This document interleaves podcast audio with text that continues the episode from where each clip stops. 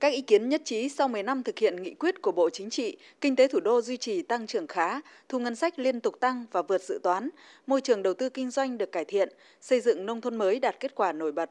Công tác lập quy hoạch, quản lý quy hoạch và phát triển đô thị được chú trọng, tạo chuyển biến tích cực.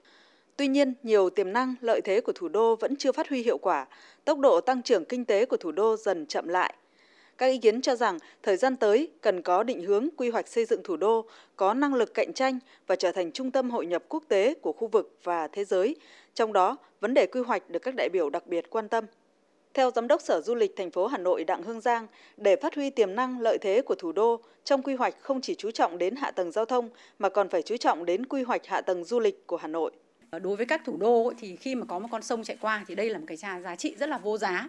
Tôi cũng đề nghị là quan tâm ờ, bổ sung thêm những cái cầu cảnh quan để kết nối hai bên vừa là phát triển kinh tế vừa là phát triển du lịch. Và những cái nước mà có cái du lịch phát triển ý, thì họ rất là quan tâm đến những cái cầu này. Khu vực lõi 300 đến 500 mét là có thể có một cái cầu bộ hành rồi. Và cái cầu cảnh quan này để phát triển cái du lịch.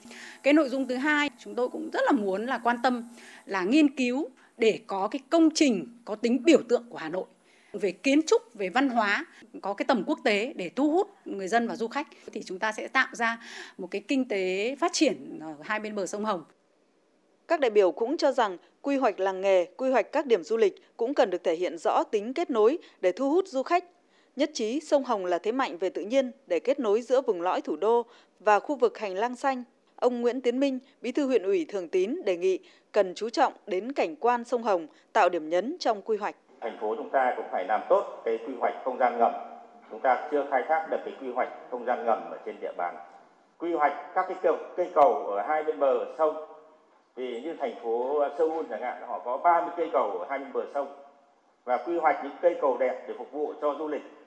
Và kết hợp với cái giao thông thủy thì tôi rất mong muốn là đề nghị thành phố có cái chủ trương để phát triển du lịch dọc sông Hồng. Nhìn lên những cây cầu đó mỗi cây cầu là một công trình văn hóa nghệ thuật và chúng ta hướng tới là thủ đô, chúng ta cũng phát triển du lịch